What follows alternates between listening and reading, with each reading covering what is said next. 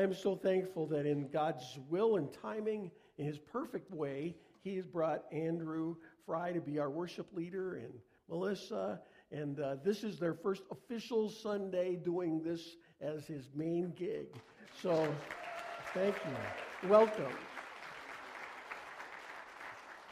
He's, he's been unofficial for a while, but now he's official. So, uh, and I hear you need next Sunday off. Well, if, if we can work on that. We've worked on, on that. We're working on that. They've been here every week since they started uh, helping us in the end of June. And so uh, he came to me and said, you know, we got to figure something out. And just so happens that I've got the new guy up preaching next Sunday. And uh, we're looking forward to that. I gave him the subject of sloth. Thanks, my gift to you. So, uh, so just it just so happens that uh, I don't have anything else to do, so I'm going to lead worship. So you need to really pray, okay? This is this is like a prayer concern, and uh, but my wife is going to help me, and she's really good, so it's all going to work. All right, all right.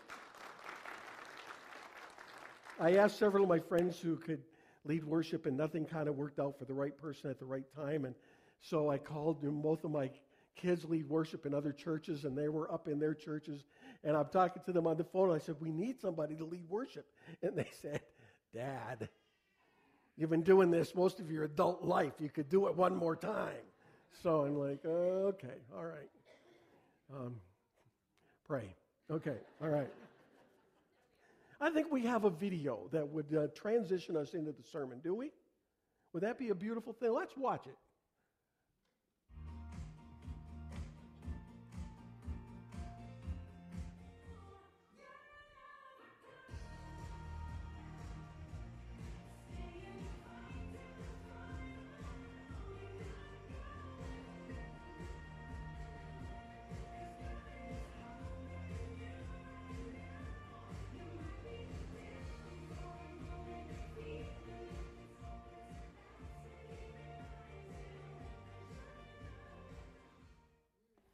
Well, that looks like another memory verse, doesn't it? Now, did anybody read my rant online this week? I, I, am not a bad guy for asking you to memorize a Bible verse. Okay? That's what pastors do, and that's what Christians do. Thy word have I hid in my heart that I might not sin against thee. That's the King James Version. All right? Uh, Psalm 119.11. Memorizing Scripture is powerful. It puts vocabulary into your life that the Holy Spirit can bring back to your memory exactly when you need it. So, did anybody happen to memorize last Sunday's verse? Ephesians 4 2. Be completely, okay, let's do it again. Be completely and be bearing that was very good. Of course, you helped each other along. Was it up on the screen? Oh, come on.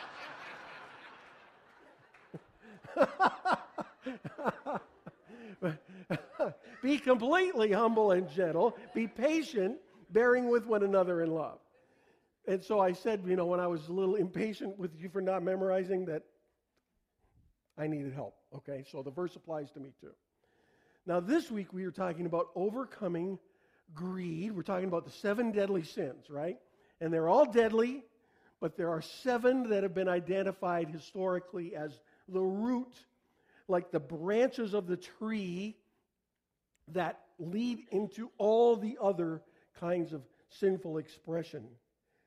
So, we're talking about overcoming pride with humility by focusing on God and not on ourselves overcoming sloth with diligence, by refusing to settle for nice words and good intentions, but doing something in Jesus' name.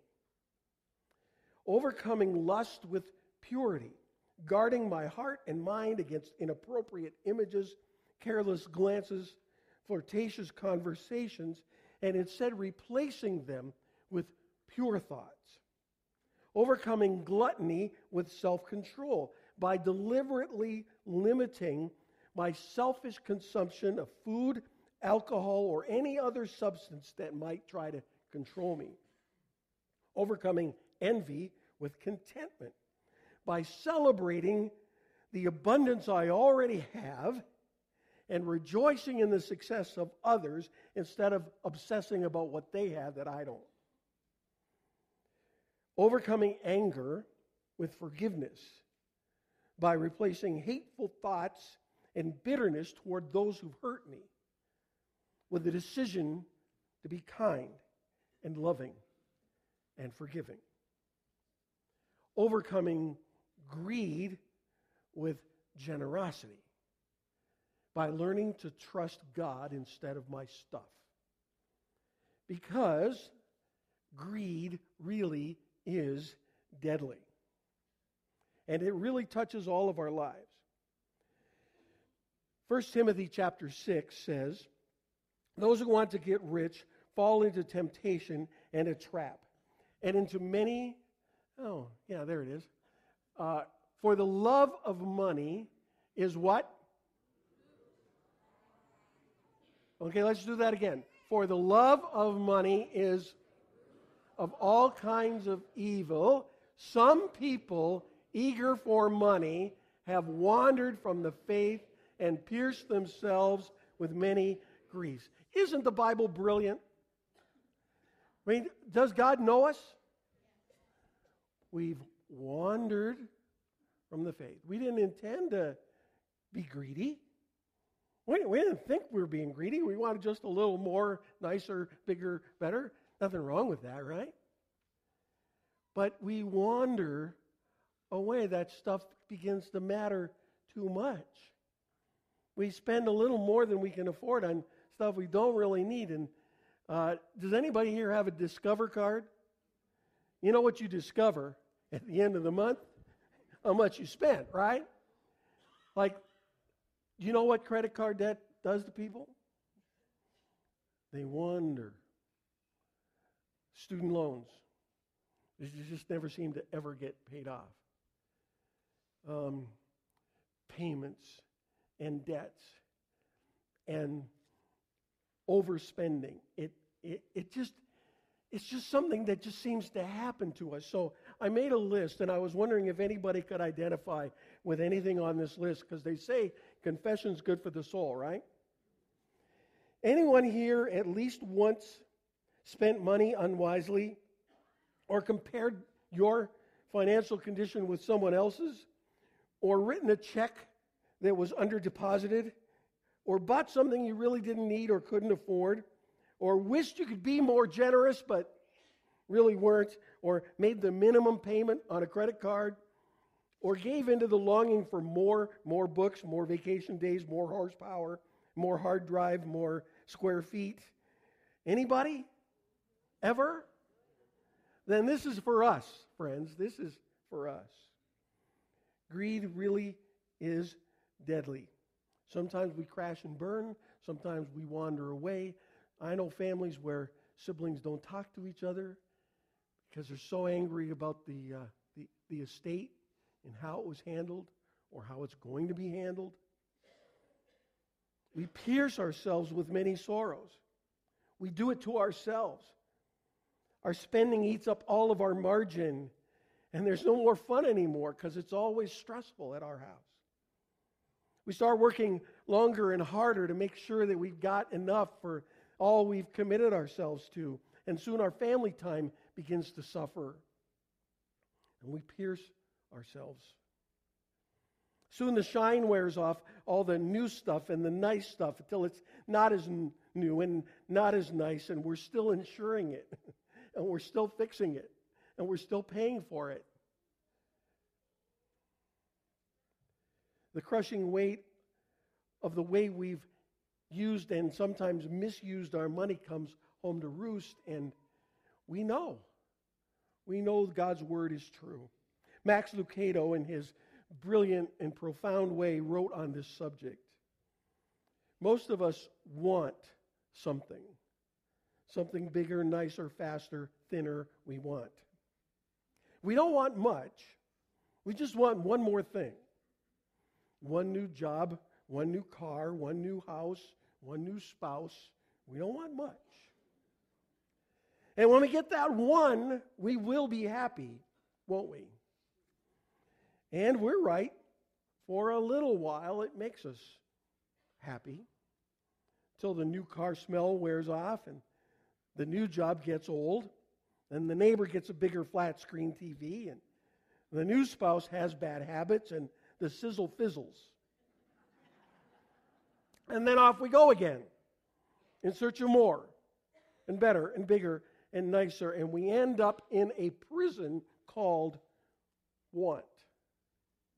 And you are in that prison if your happiness and joy is one delivery away, one transaction away, one sale away, one award away, one makeover away.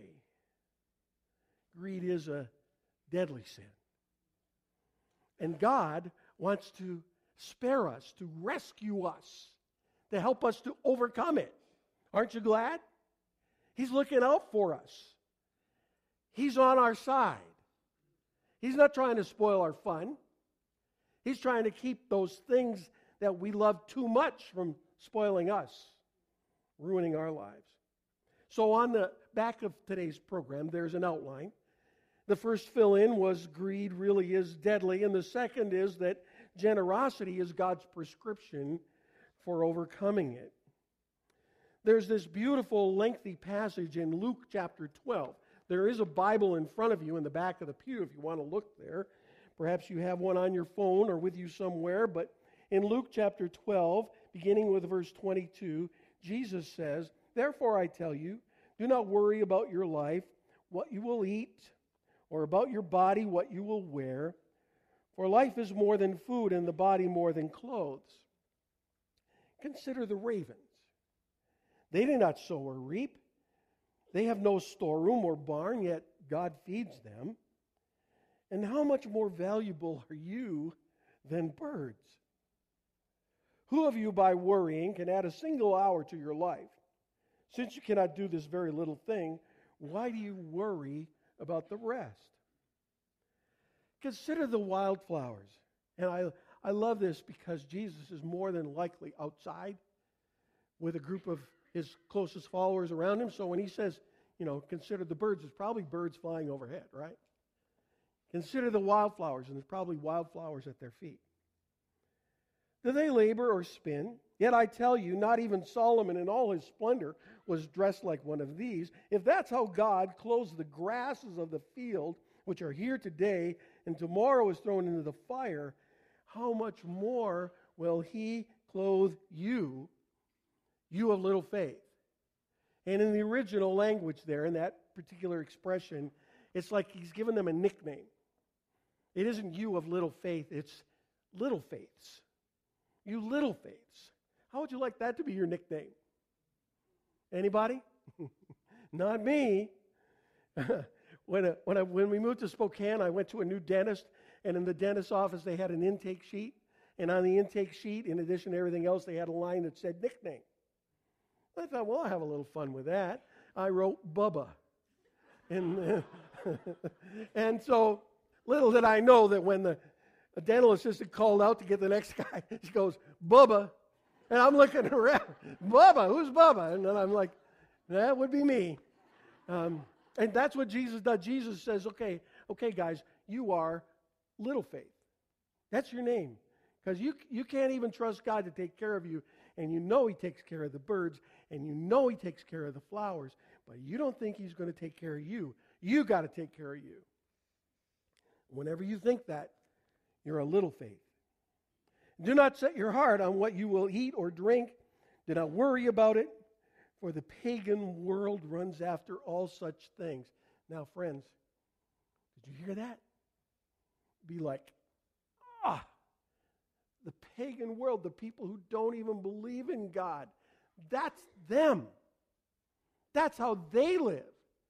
They live for all their stuff. They let their their possessions possess them. They are stressed and worried, but not us. Not us. Where the pagan world runs after all such things, and your Father knows that you need them. But seek his kingdom, and all these things will be given to you as well. Oh, so it's not wrong to have newer and nicer and better and a certain a certain standard of living. It's not wrong. In fact, it says God will take care of you. God will provide for you. He'll give you what you need. But you have to put him first. As long as your stuff is first, you'll never get there. But when he's first, then he gives you what you need. Do not be afraid, little flock. Second nickname, little flock. Now, now we're his possession. Now we're under his care. For your Father has been pleased to give you the kingdom. Wow. Um, who's the greatest giver ever in history? For God so loved the world that he gave his one and only Son, that whoever believes in him should not perish but have everlasting life. If you've received a new life in Jesus Christ, you are incredibly blessed, aren't you? And you didn't deserve it, and you didn't earn it. You received a free gift, for God so loved the world, he gave. Your, God has given you the kingdom. Sell your possessions and give to the poor. You think he meant it? I, I've been around church most of my life, and most of the time when we read that verse, we say, no, he didn't mean it. I mean, he's kind of meant it, but he didn't really mean it. You know, can you imagine the people listening to Jesus going, sell my possessions and give to the poor? Couldn't I just give him, like, the change that I have already? Couldn't I just give him some of my stuff I don't want? you know? Sell your possessions and give to the poor. I think he meant it to, uh, to land. I think he meant it to mess with our minds and our values. I think he meant it. And it means different things for different people at different times. But don't just blow it off. Just don't, you know, say, well, that was kind of an exaggeration. I don't think so. Sell your possessions and give to the poor. Provide purses for yourselves that will not wear out, a treasure in heaven that will never fail, where no thief comes near and no moth destroys. For where your treasure is, there your heart will be also. Generosity changes your perspective. Consider the ravens. They do not sow or reap, they have no, no storeroom or barn. Why is it so important to, to ask God to change our hearts and teach us generosity? Because it teaches us and reminds us deep within our souls that we really matter to God. That while we were yet sinners, Christ died for us. In our worst moment, Jesus came and lived for us and died for us. I think about that. I think about the thing that would humiliate me most, my, my most selfish and dark moment, I think about the fact that Romans says, when we were yet sinners, when I was at my worst, Christ died for me. And he died for you when you were at your worst. And this perspective says you can trust that God to be with you and provide for you now. After all, look at the birds. Look at the birds. Compared to them, aren't you so much more important, more valuable than the birds? How valuable are you? The cross declares how valuable we are. To God, we are valuable enough for Him to give His one and only Son. I can trust Him, friends. I can trust Him. You can trust Him. You really can. Generosity trusts God's provision. If that's how God clothes the grasses of the field, which are here today, tomorrow thrown into the fire, how much more will He clothe you? God clothes the flowers. God takes care of the grass. Ever seen a, a, a field of grass that just looked beautiful? I mean, it's a simple thing, but there's an amazing beauty in it. Nancy and I used to live in, in Spokane, Washington, and about 50 miles south of there is an area called the Palouse. It's farming country. It has some of the richest soil in America, and it's kind of hilly. And we drove down there one spring day. The grass was tall, probably three or four feet high, and the wind was swirling. And we parked by the side of the road and just watched. I mean, it was just amazing. I was like, how could it be that beautiful? Have you been blessed by God with a world of wonder and beauty and awesomeness? Isn't the, isn't the hand of God all around us? I mean, our, this changes my perspective. I have a gracious, generous God that is lavishes his goodness on us. So when I get up and look out the window in the morning, there's this beautiful sunrise. You know, it could have just been black and white. You know, all your food could taste like oatmeal, which would be for my wife the worst thing that could ever happen, right? Her least favorite food. Are anybody here thankful for cinnamon or coffee or hot sauce or, you know, the stuff that makes food worth eating? God gave us that. God gave us that. He's, he's richly blessed us. And then all that He's given us in Jesus Christ forgiveness of sins, a whole new life, the presence of His Holy Spirit, direction when we need it most, a sense of meaning and purpose. Now I think about people who don't have faith in God, who don't follow Jesus Christ, and I'm like, what's what's it what's it mean to be alive? You know, life is just one more day after one more day after one more day of the same old, same old. Or my life means something. I'm here for a purpose. I was handcrafted by a loving God who has a purpose for my life, and it means something. Every day, every breath means something. Wow. Now I want to be a more Christ like, God like Christian as He puts His love into me and His goodness into me and His creativity and His generosity, it begins to flow out of me, right? begins to flow out of me because I get who God is. And so Jesus closes the passage by focusing on our heart. Generosity demonstrates the truth about our heart. And do not set your heart on what you will eat or drink. Do not worry about it, for where your treasure is, there your heart will be also. God wants the best for us. He is able to provide for us. He will take care of us. But He wants us to love Him back with all our heart, all our soul, all our mind, all our strength.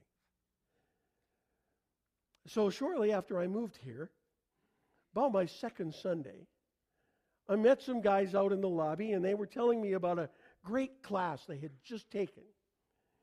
And they had read together the book Radical by David Platt. I'm like, you guys did Radical by David Platt? Like, you must be dangerous.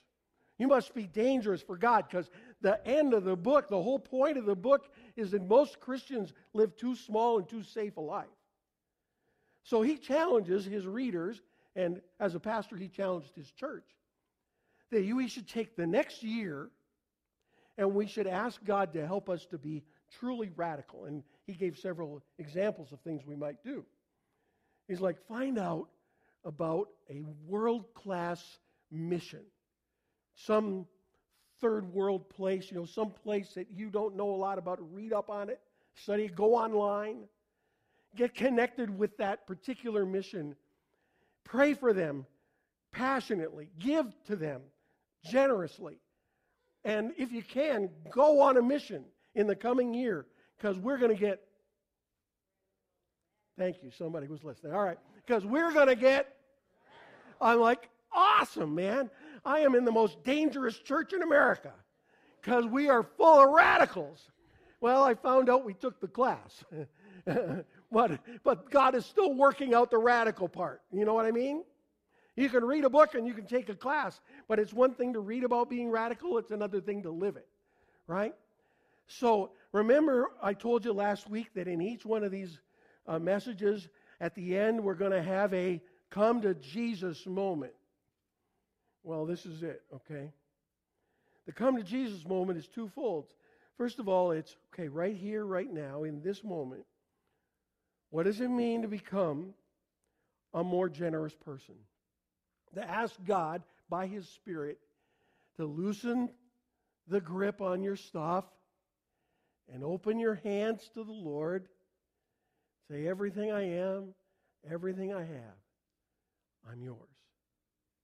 And to ask Him to show you what that means.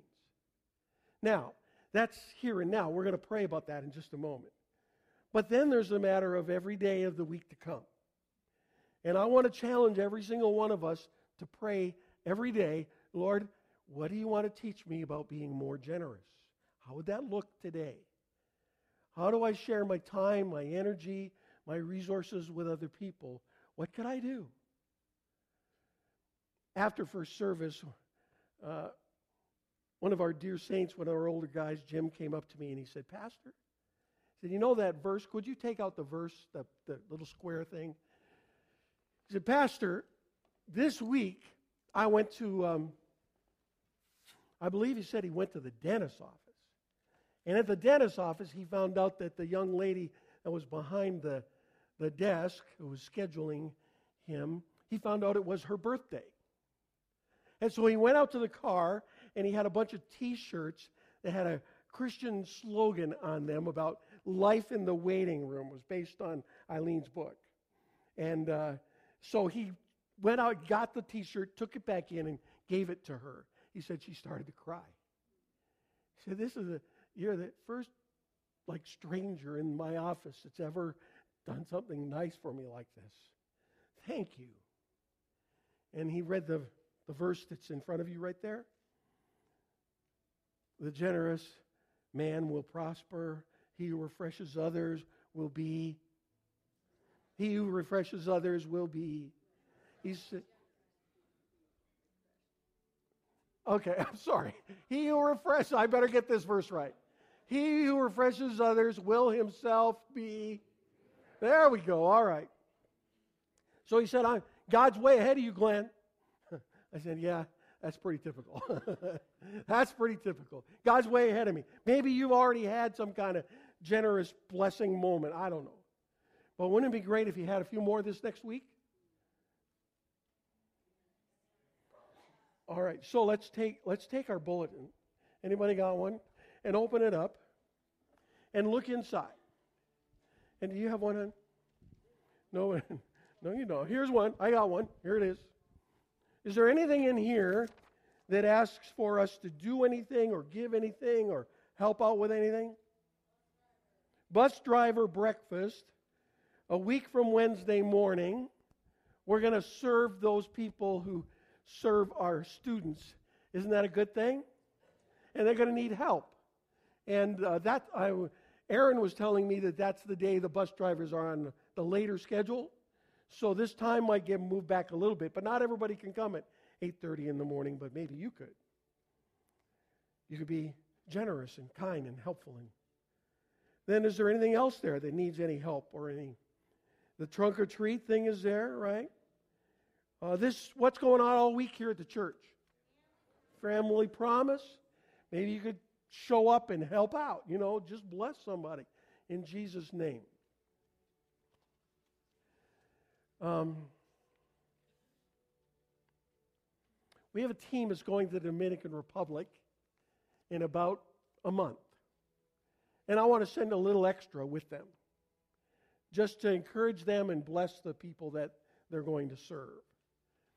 Uh, I'd also like to tell you a little bit about a wonderful ministry that's sponsored by the Free Methodist Church. We're partners in, and hardly anybody knows about it. Kind of under the radar. It's called Eden Reforestation Project. And if you want to read more about it online, just go to edenprojects.org. The superintendent of the Southern California Conference of the Free Methodist Church, a friend of mine named Steve Fitch, he started finding out about how much of an impact it would make if places where they've been deforested by cutting all the trees to help with their, you know, they, they burn it as their heat and they cook with the wood. And in short order, if nobody cares and nobody tends it, it's all gone. And uh, that's happened in Ethiopia, that's happened in Madagascar, and that's happening right now in Haiti. And it creates a whole economic crisis. Whole communities fall apart. The agriculture, you know, is not sustainable. Uh, families end up in ruin. Uh, the children end up getting sold into sex slavery because there's no other way for the family to make a living. And they go in and they plant trees and they change the course of that village and those people and those families. And because they get money from sources outside the church, they don't always talk about all the Christian part of that ministry. How that what they do is they give jobs to the locals to tend the trees so they don't cut them down and don't use them up. And through that, they get to share the gospel. They invite them to chapel and they invite them to church. In Haiti, we use the schools that we sponsor through um, International Child Care Ministry. And we teach the children about God's creation and how you should tend it and not abuse it. And they're changing the world. And so I'd, I'd like you to just watch a little brief clip from Steve Fitch about the difference you can make um, by planting trees in Jesus' name.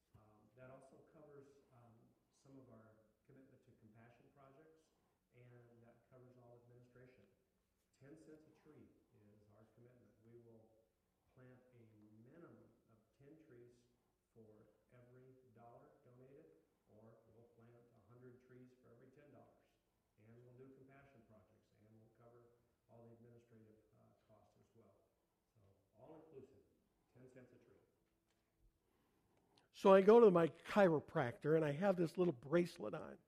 And it's from Eden. And it's got a picture of a tree and it, you know, just, I don't know, a little logo on it. And he says, What's that? And I said, Well, uh, that's about Eden Reforestation Project. Now, this is a guy in Spokane, Washington, doesn't go to any church, doesn't know Jesus Christ. He says, Tell me more. So I tell him about the, the, good it does in the community, and I slip in a little gospel. Can you, can you imagine that? Slip in a little gospel. You know, we do it because we love Jesus, because of God's love for people everywhere. And he's like, Well, our office should do that. I'm like, Yeah, your office should do that, right? So they sign up, and now they're a monthly sponsor. So I just want to say, God can use all kinds of ministries in all kinds of places. So we're going to take some money out right now and we're going to give it. So, would you take the change out of your pocket or a dollar out of your wallet or whatever you'd like to give? And if the person next to you doesn't have any, give it to them. Give some to them. Make sure everybody has some money. Okay? We've done this once before. I don't know if you remember, but we dropped money on the floor. Okay? And the kids came in and picked it up. And you know the reason why we do that, right? Right? Because. Um, in Southeast Asia, when they want to catch a monkey, what do they do? They take a gourd and they hollow it out, and they put some sweet rice in it because that's the monkey's favorite food. And they put a little hole in there, and when the monkey comes to get some food, what does he do? He kind of gets his hand as small as he can, gets it in there, and grabs some, or is, is it a paw? What is it? Anyway, he gets some, and once his hand is full of rice, what's the deal? Can't get it out, right? Can't get it out. The hunters come with their gunny sacks and collect the monkeys. Don't be a monkey. The moral of the story don't hold your stuff so tight that it captures you, right? Right? We let it go. And when we let it go, so let's stand. Lord God, I pray that you would make us more and more and more and more generous because we have received the indescribable gift of a new life in Jesus Christ. And I pray that as we give just now, you would put it in our hearts what you want us to give. And that we would give it gladly, generously, to make a difference. We're going to buy computers in Dominican Republic, and if we have some left over, we'll plant some trees in Haiti. And Lord, as we do this, we do it out of love for you. We do it to say no to our stuff and yes to you. So, in Jesus' name, would you drop your offering on the floor? In a little bit, the kids are going to come in and pick it up. Let's sing something. What are we going to sing? Blessed be your name.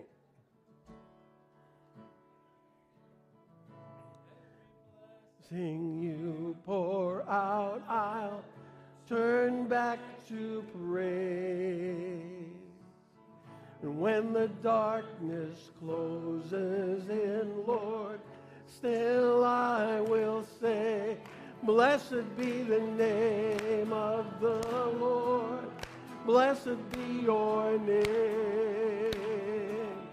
Blessed be the name of the Lord. Blessed be your glorious name of the Lord. Blessed be your name. Blessed be the name of the Lord. Blessed be your glorious name. So, Lord, we do bless your name. We pray that as you go with us now, this will not just be a moment, but it will be a movement. That it'll only be the beginning of a more generous lifestyle because of Jesus. We pray it all in his name. Amen. Amen. The Lord go with us all.